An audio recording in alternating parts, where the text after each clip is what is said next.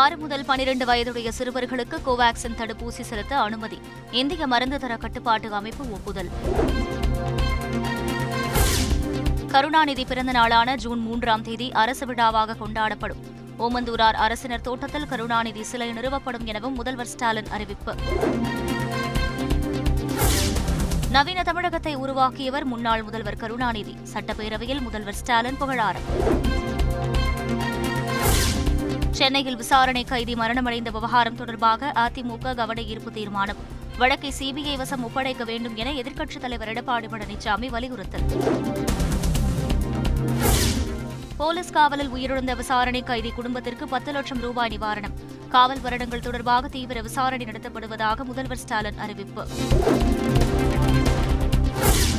தமிழகத்தில் மீண்டும் முழு ஊரடங்கு வருவதற்கான சூழல் இல்லை, மக்கள் அலட்சியமாக இருக்க வேண்டாம் என மக்கள் நல்வாழ்வுத்துறை செயலாளர் ராதாகிருஷ்ணன் எச்சரிக்கை. பொதுத் தேர்வு எழுதும் மாணவர்கள் முகக்கவசம் அணிவது கட்டாயம். பத்து பதினொன்று பனிரெண்டாம் வகுப்பு மாணவர்களுக்கு தேர்வுத்துறை உத்தரவு. கொடநாடு கொலை கொள்ளை வழக்கை விசாரித்து வந்த நீதிபதி மாற்றம். நீதிபதி சஞ்சய் பாபா தேனி மாவட்ட முதன்மை நீதிபதியாக மாற்றம். மதுரையில் மேம்பாலம் இடிந்த விபத்தில் தனியார் ஒப்பந்த நிறுவனத்திற்கு மூன்று கோடி ரூபாய் அபராதம். தேசிய நெடுஞ்சாலைத்துறை உத்தரவு. சேலத்தில் சிறுமியை கொலை செய்த வழக்கில் இளைஞருக்கு தூக்கு தண்டனை. மாவட்ட போக்சோ நீதிமன்றம் தீர்ப்பு. ரேஷன் கடைகளில் கண் கருவிழி சரிபார்க்கும் முறை முன்னோட்ட திட்டமாக செயல்படுத்தப்படும் என உணவுத்துறை அமைச்சர் சக்கரபாணி சட்டப்பேரவையில் தகவல்.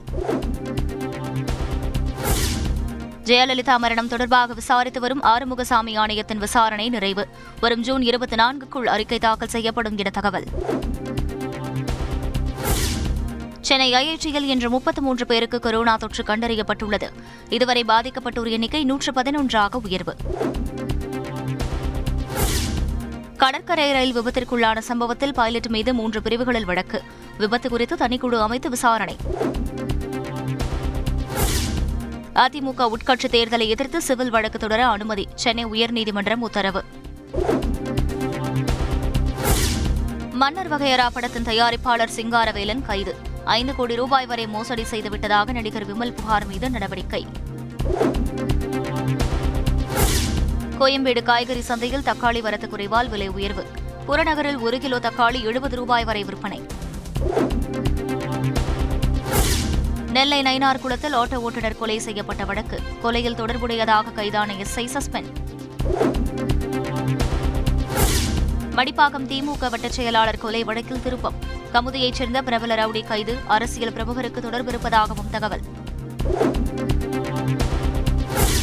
பள்ளிப்பாளையத்தில் வடமாநில தம்பதி தூக்கிட்டு தற்கொலை. திருமணமான இருபதை நாளில் சோகம். இந்தியாவில் ஒரே நாளில் இரண்டாயிரத்து நானூற்று எண்பத்து மூன்று பேருக்கு புதிதாக கொரோனா உறுதி. ஒரே நாளில் ஆயிரத்து முன்னூற்று தொன்னூற்று ஒன்பது பேர் பலி. டெல்லி எய்ம்ஸ் மருத்துவமனை செவிலியர் சங்க தலைவர் சஸ்பெண்ட் எதிரொலி. செவிலியர் சங்கம் காலவரையற்ற போராட்டம். முன்பிருந்ததை விட ட்விட்டரை சிறப்பாக்குவேன். ட்விட்டர் வலைதளத்தை வாங்கிய எலான் மஸ்க் அறிவிப்பு. ரஷ்யாவின் உக்ரைன் மீதான தாக்குதல் அறுபத்தி இரண்டாவது நாளாக நீடிப்பு. அனைத்தையும் இழந்துவிட்டதாக மரியபோல் மக்கள் வேதனை. சீனாவில் ஒரே நாளில் கொரோனாவுக்கு ஐம்பத்தோரு பேர் உயிரிழப்பு. ஷாங்காயை தொடர்ந்து அல்லாடும் பீஜிங். காங்கிரஸ் கட்சியில் இணையவில்லை பிரசாந்த் கிஷோர். கட்சியில் சேர மறுத்துவிட்டதாக காங்கிரஸ் பொதுச் செயலாளர் ரன்தீப் சிங் சுர்ஜேவாலா தகவல். திமுக ஆட்சி என்றாலே மின்வெட்டு என்ற மாயத் தோற்றம் உருவாகிறது. அதிமுக எம்எல்ஏ தங்கமணி கேள்விக்கு செந்தில் பாலாஜி பதில். இரண்டாயிரத்து இருபத்தி ஒன்று இருபத்தி இரண்டாம் ஆண்டு டாஸ்மாக் மூலம் கிடைத்த வரி வருவாய் முப்பத்து ஆறாயிரத்து பதிமூன்று கோடி ரூபாய். மதுவிலக்கு மற்றும் ஆயத்தீர்வுத்துறையின் கொள்கை விளக்கு குறிப்பில் தகவல். மின்சாரத்துறைக்கு இரண்டாயிரத்து இருபத்தி ஒன்று இருபத்தி இரண்டாம் ஆண்டு நஷ்டம் பதினொன்றாயிரத்து இருநூற்று பதிமூன்று கோடி ரூபாய். யூனிட் ஒன்றுக்கு சராசரியாக ஒரு ரூபாய் தொன்னூற்று நான்கு காசுகள் இழப்பு எனவும் மின்துறை கொள்கை விளக்க குறிப்பில் தகவல். நான் முதல்வன் திட்டம் மூலம் மாணவர்களுக்கு ஆலோசனை வழங்க தகுந்த திட்டங்கள் உருவாக்கப்படும். தொழிலாளர் நலன் மற்றும் திறன் மேம்பாட்டுத்துறை கொள்கை விளக்க குறிப்பில் தகவல். இந்திரா காந்தியால்தான் மத அரசியல் வளர்ந்தது. தமிழக பாஜக தலைவர் அண்ணாமலை விமர்சனம்.